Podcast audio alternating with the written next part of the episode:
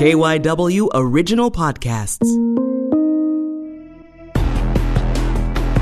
The Coronavirus Pandemic from KYW In Depth. Now recording our, I'm now recording our conversation, Tom.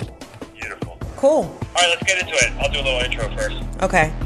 For a lot of people, looking at at least two weeks off from work could be devastating. Paying bills is going to be hard, much less buying food for the family. Fortunately, some community groups and churches are stepping up to help out where they can.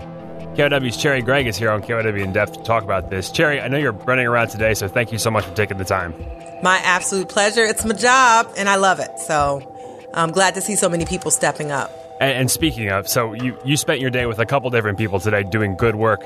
That's that's definitely needed now, but it's going to be needed more in the days and weeks to come. So let's start in North Philadelphia and New Kingdom Baptist Church. What's going on there?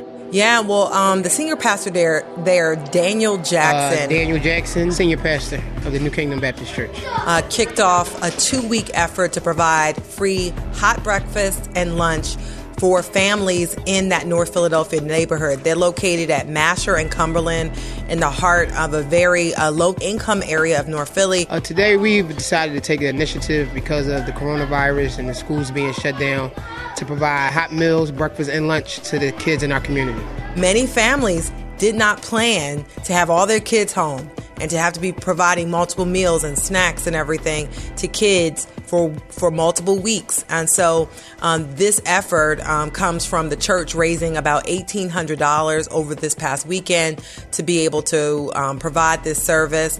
And uh, they had their members of the congregation who are now uh, working from home or told to go home and not work. And so those people have come in, they're cooking and serving uh, members of the community uh, as much as they can to kind of offset these unexpected restrictions that keep people at home for at least the next couple weeks. So we rallied our leadership and our congregation. We shared with them the vision that we had to make sure that we could provide it. People donated. Uh, we raised funds in a very swift time uh, to provide uh, hot breakfast and hot lunch. And I just been excited of the way that the people responded in my congregation. Yeah. So what what's the setup over there? What what does it look like? Um, well, they have a few tables um, with about seats for about five to six people. Um, they have a kitchen down in there, so they're cooking. They made um, a grilled and fried chicken um, patties for kids and, and French fries, and they were baked French fries. Let me put that in there. And then they um, and they had games, um, coloring for kids, and things like that. And um, I did speak to a couple of the volunteers um, who said that they were just happy to get out the house. Number one, and number two, um, excited to to give back. What's your name? Deborah. Deborah Smalls. To come on out. Cause um, I work for, I drive the school bus for Brightside Academy, so all the daycares and stuff are closed, the schools. So I just come here and give my time, since the schools are out, to help feed the children and do what we can do, you know. And I feel for the parents because a lot of them still have to go to work, and then by them closing the schools and the daycares, where did at least the children, you know? So you know where they go. So God's will that this would turn out to be such a great thing where they would at least the children in the community here would have some place to come for a while. And at least to get a good meal because even if the parents out trying to make something, they're not able to, to cook them a decent meal. This way they're getting a nice hot nourished lunch and breakfast. check out the food, see what they got on here. When I arrived, they, it was slow traffic, but I think um, that as the days tick on, um, they're expecting traffic to pick up um, as the word gets out and people feel more um, pressed. They're expecting more people to be there. Yeah. Well, uh, you know, I, I imagine for a ton of people, you still have food in the fridge and in the in the cupboards, but it, you know, if if you're not going to get another paycheck, you know, if you already had that pay period, you might need food in next week. That might be when people are really needy for this. Yeah, I think as the days as as this stretches out and there's less options to go out to eat and people's money get the money gets tighter and tighter, I think we'll we'll see it pretty packed come next Monday um, because this is payday. This Friday is payday for a lot of people, and for a lot of people, they may not get a check. And even if you get some type of assistance, we're going into the end of the month, um, and so it's going to be a tough um, couple of weeks for families. It's going to be over the next two weeks, uh, this week and next week. Uh, breakfast starts at 8.30 and ends at 10 o'clock. Lunch starts at 12 noon. and ends at uh, 1.30.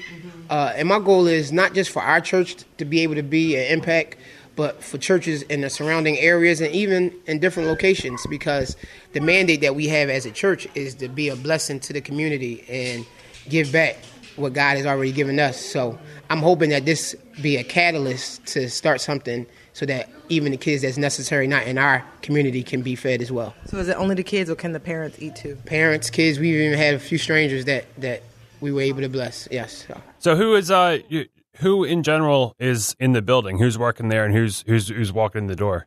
Um, I saw like um, there's there's a, there were a few families in there with kids, uh, newborns, um, new moms, you know, single moms and things like that.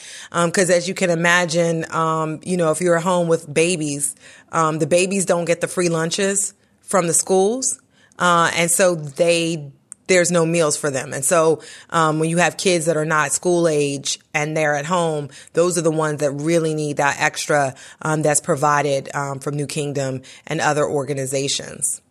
Yeah, understood. So th- this is just one of the bright spots that you focused on today in Philadelphia.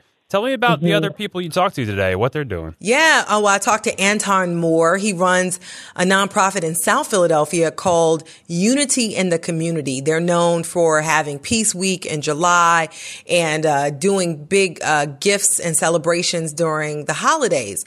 Um, but um, over the weekend, they held a food drive where they raised lots and lots of food and money, and they were able to deliver groceries to about 80 different low income families mostly seniors and single moms with kids.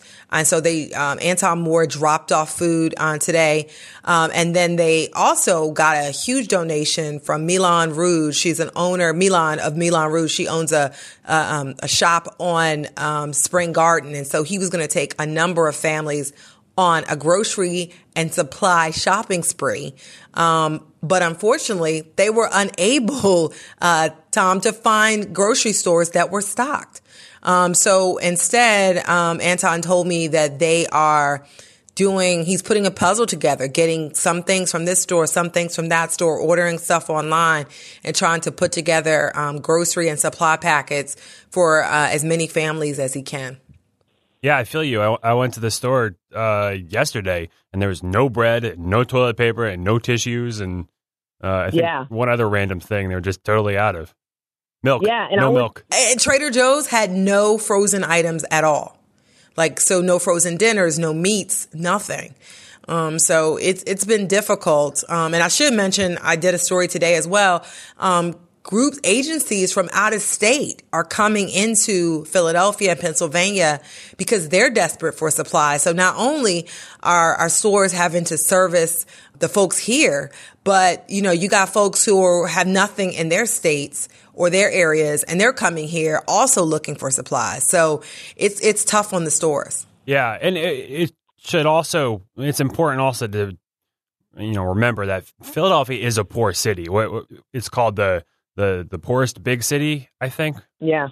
hmm So yeah, so there there are a lot of families and uh, you know a lot of single parent families, low income families that really that really need the help that maybe a, a grocery store trip could could provide. Yeah, and I think now that we've seen, you know, moratorium on evictions and and you know disconnections of electricity and other utility services, that's going to pro- provide a, a reprieve. But you got to think if you're a mom who's an hourly worker and you have three kids and um, you can't go to work right now, so you're not going to get a check on Friday, and you got your kids home all day. Even if they get the free lunches from the schools, you still got to think about dinner and snacks and the weekend. And kids tend to eat more when they're home. So these organizations recognize that, and they're trying to provide those services uh, to those families as, as quickly as possible, and, and get to them before it becomes an emergency situation.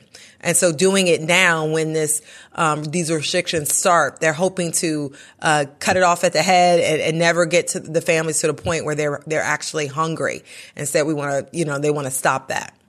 So the the latest we're hearing is that this COVID nineteen pandemic is not going to end in two weeks. It might be several months from now.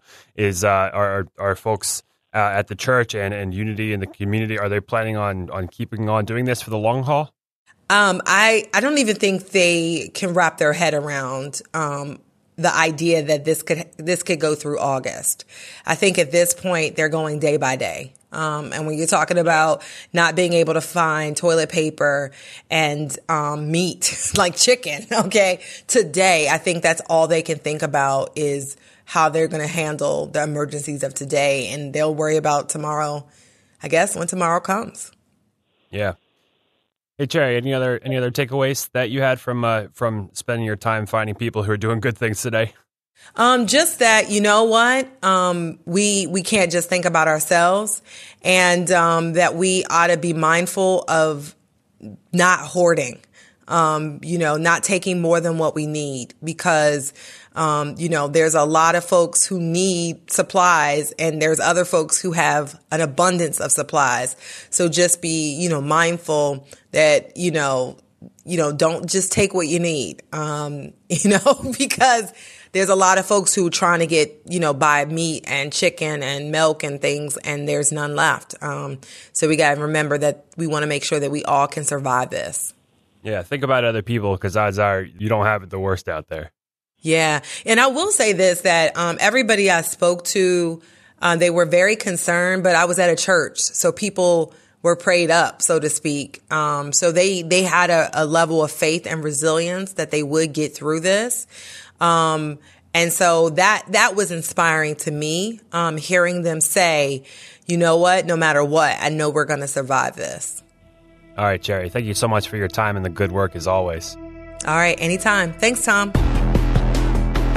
That's it for this episode of KYW In Depth Coronavirus. I'm Tom Rickert, and we'll be back with another episode soon.